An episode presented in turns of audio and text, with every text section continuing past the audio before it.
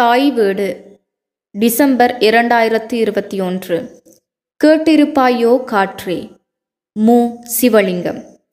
இவ்வளவு காலமும் சிங்கள சண்டியர்கள்தான் வீடுகளுக்கு நெருப்பு வைத்து தமிழர்களை விரட்டி துரத்திய சம்பவங்களை பார்க்க முடிந்தது.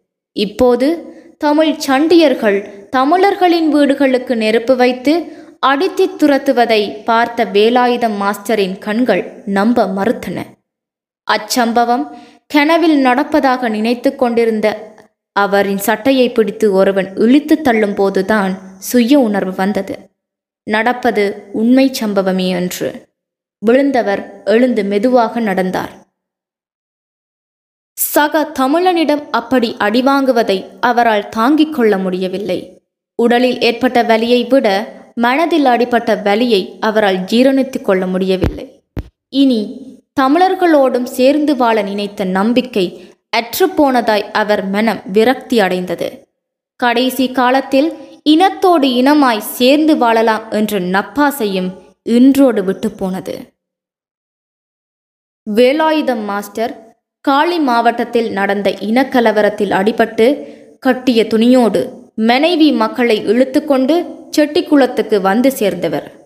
குருவி மாதிரி நாற்பது வருஷங்கள் உழைத்து சேமித்த பணத்தில் வீடு கட்டி தோட்டம் துறவு தேடி இரண்டு மகன்மார்களையும் ஒரு மகளையும் வளர்த்தெடுத்த இருமாப்பில் வாழ்ந்து கொண்டிருந்த போதுதான் எழுபத்தி ஏழாம் ஆண்டு ஆடிக்கலவரம் முதற்கட்டத்தை ஆடி முடித்தது. இரவு ஏழு மணி கூட ஆகவில்லை. மாஸ்டர் வீட்டு கதவு உதைக்கப்பட்டது. பின்னர் உடைக்கப்பட்டது. பெட்ரோல் கேனை வீட்டுக்குள் விசிறினான் ஒருவன். பன பெறாகன்ன துவப்ப நெலியட்ட. உயிரை காப்பாற்றி கொண்டு வெளியே ஓடு என்றான் இன்னொருவன். அவனைத் தொடர்ந்து திமு திமுவென காடையர் கூட்டம் வீட்டுக்குள் நுழைந்தது. ஏற்கனவே வதந்தியை கேள்விப்பட்டிருந்த வேலாயுதம் மாஸ்டர் விஷயத்தை புரிந்து கொண்டு மனைவி பிள்ளைகளோடு வெளியே ஓடி வந்தார். பெட்ரோல் தீயில் வீடு குபீரென எரிந்து வெளிச்சத்தை காட்டியது. கம்பு கத்தி ஆயுதங்களுடன் விரட்டி வருபவர்களிடம் அகப்படாமல் ஓடி மறைந்து பதுங்கி பதுங்கி கால்கள் காட்டிய பாதையில் எங்கோ விளக்கெறியும் ஒரு வீட்டருகில் போய் நின்றார்கள். அதுவும் ஒரு சிங்கள குடும்பம். திரும்பி போக நினைத்தவர்களை அவர்கள் அழைத்து வீட்டுக்குள் மறைந்திருக்கும்படி சொன்னார்கள். அக்கம் பக்கத்திலும் தூரத்திலும் சத்தங்கள் ஓலங்கள் அதிர்ச்சியை கொடுத்து கொண்டிருந்தன. வீட்டுக்காரர்கள் வேலாயுதம் குடும்பத்திற்கு ஆறுதல் சொன்னார்கள். இரவு சாப்பாடும் மாற்றுத் துணிகளும் கொடுத்தார்கள். விடிந்ததும் ஊருக்கு வெளியே அழைத்து வந்து பஸ் ஏற்றி விட்டார்கள். பிரயாண செலவுக்கு பணமும் கொடுத்தனுப்பினார்கள். அவர்கள் இனவாதிகளுக்கும் அரசியல்வாதிகளுக்கும் அப்பாற்பட்ட மனிதாபிமானிகளாக இருந்தார்கள். காளி நாக்கியா தெனிய தோட்டத்திலிருந்து துரத்தப்பட்ட போது மூட்டை முடிச்சுக்கள் கிடையாது. கட்டிய துணிகளோடு தான் ஓடி வந்தனர் இன்று வவுனியா செட்டிக்குளத்திலிருந்து துரத்தப்பட்ட போது மூட்டை முடிச்சுக்கள் கிடையாது. கட்டிய துணிகளோடு தான் நின்றனர். விடிய விடிய குழந்தை குட்டிகளோடு நெடுஞ்சாலை தார் ரோட்டில் உட்கார்ந்து கிடந்து விடியற்காலையில் எழும்பி குடியிருந்த காணிகளை அத்தனை குடும்பங்களும் போய் பார்த்தனர். குடிசைகள் சாம்பல் மேடுகளாய் கிடந்தன. செட்டிக்குளம் டிஆர்ஓ காரியாலயத்தை அதிகாலையேயும் போய் முற்றுகையிட்டார்கள். முற்றுகையிட்டார்கள் என்று கூட சொல்ல முடியாது. அவர்கள் போராட்டம் செய்யும் ஆவேசத்திலோ நீதி கேட்கும் நோக்கத்திலோ இல்லாமல் அபயம் கேட்கும் நிலையில் மறைவி நின்றார்கள். ஒன்பது மணியளவில் டிஆர்ஓ காரில் வந்து இறங்கினார். காரியாலயத்திற்குள் நுழையாமலேயே படிக்கட்டில் ஏறி நின்று குழுமியிருக்கும் கூட்டத்தை பார்த்து பிரசங்கம் செய்வது போல பேசத் தொடங்கினார்.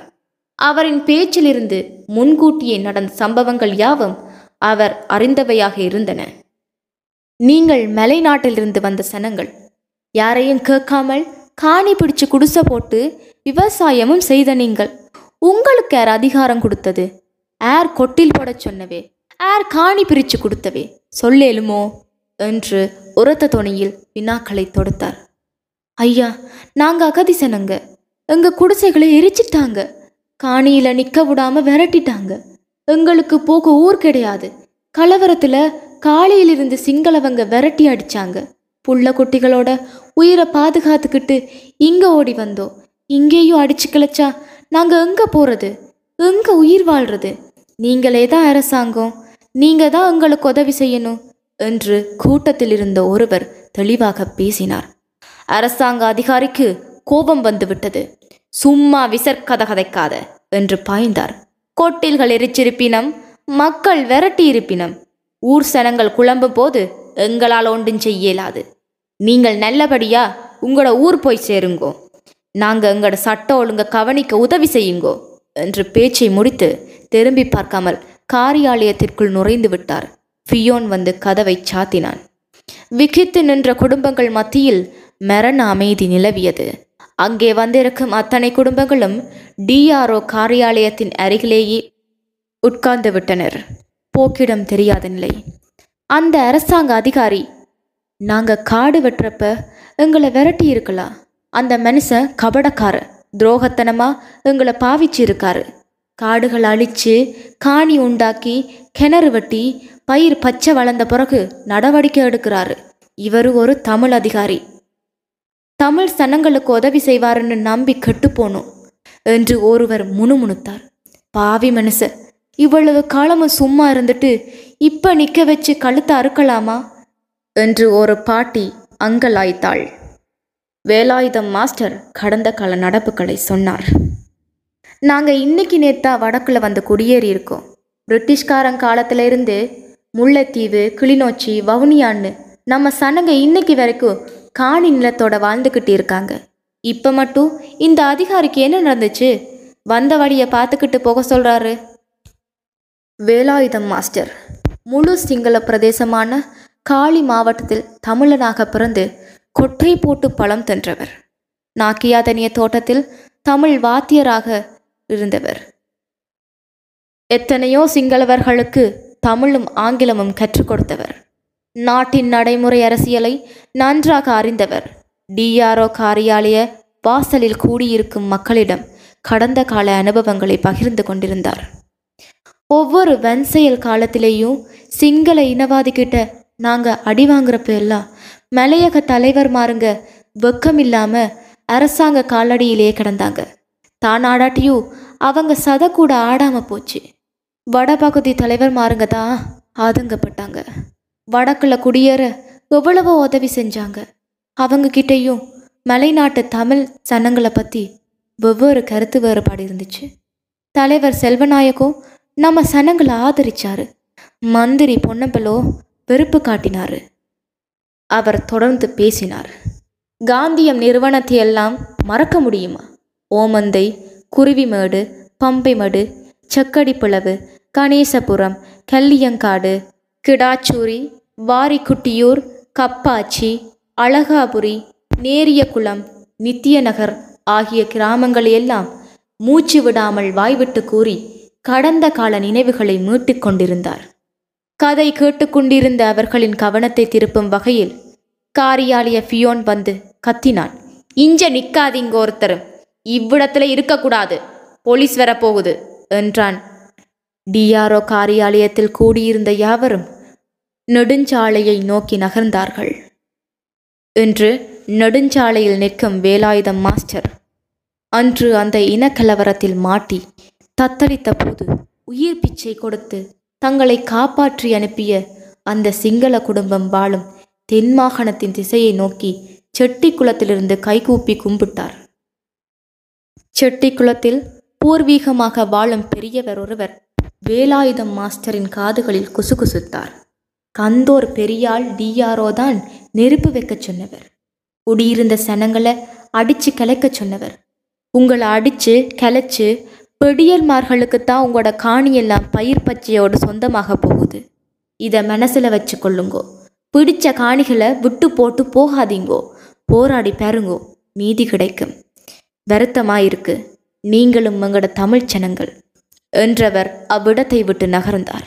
அவர் முகத்தில் திருநூறு நிறைந்திருந்தது. வியர்த்து போய் நின்ற வேலாயுதம் மாஸ்டருக்கு அந்த பெரியவர் பாளையில் ஊறிய சுனையாகத் தெரிந்தார். அவர் திரும்பி திரும்பி பார்த்து கொண்டு போனதை கண் சிமிட்டாமல் பார்த்து கொண்டிருந்த வேலாயுதம் மாஸ்டரின் கண்கள் பனித்தன. கலவரத்தில் பாதிக்கப்பட்டு வந்த மக்களை வவுனியா பிரதேசத்தில் குடியேறும்படி ஆதரவு காட்டியவர்கள் குடியேறக்கூடிய இடங்களை காட்டி முடிஞ்சதை செய்து கொள்ளுங்கோ என்று கண்களை காட்டிவிட்டு சென்றவர்கள் இந்த துர்திஷ்டமான வேளையில் எவரையும் காண முடியவில்லை. அகதிகளாக வந்த குடும்பங்கள் அவர்கள் காட்டிய காட்டு பகுதிகளை சுத்தம் செய்தார்கள். நிலத்தை கொத்தினார்கள். வேலிகள் போட்டு கொண்டார்கள். கிணறு தோண்டி தண்ணீர் எடுத்தவர்கள் எல்லையற்ற சந்தோஷமடைந்தார்கள். உளுந்து பயறு கவுப்பி கச்சான் எள்ளு சோளம் வெங்காயம் பப்பாசி தென்னை யாவும் புது மண்ணில் செழிப்புடன் பசுமை காட்டி வளர்ந்தன. முதல் அறுவடையில் குடிசைகளை வீடுகளாக கட்டிக்கொள்ள வேண்டும். கூரை தகரங்கள் சீமெந்து கல்லுகள் காலம் போக போக மின்சாரம் என்றெல்லாம் அவசர அவசரமான திட்டங்கள் மனதுக்குள் குவிந்து நிறைந்தன. அடிக்கடி இவர்களது குடியிருப்பு பிரதேசங்களில் நோட்டமிட்டு சென்ற நபர்களை பற்றி இந்த பாமர குடும்பங்கள் அறிந்திருக்கவில்லை. கிராம சேவகர்கள் அகதிகள் குடியிருக்கும் நிலங்களில் வந்து விபரங்களை திரட்டி கொண்டிருந்தார்கள். அவர்களுக்கு விவசாய நிலங்களை பகிர்ந்தளிக்கும் திட்டம் ஏற்பாடாகியிருந்தது இவர்கள் எந்த பிரதேசத்து அகதிகள்? பலாத்காரமாக குடியிருப்பதற்கான காரணங்கள் யாவை? குடும்ப தலைவர்கள் யாவர்? உழைக்கக்கூடியவர்கள் இருக்கின்றனரா? என்றெல்லாம் வினாக்கள் எழுப்பிக் கொண்டிருந்தவர்களிடம் வடக்கு தமிழ் குடிவாசிகள் பலர் வந்து எதிர்ப்பு தெரிவித்தார்கள்.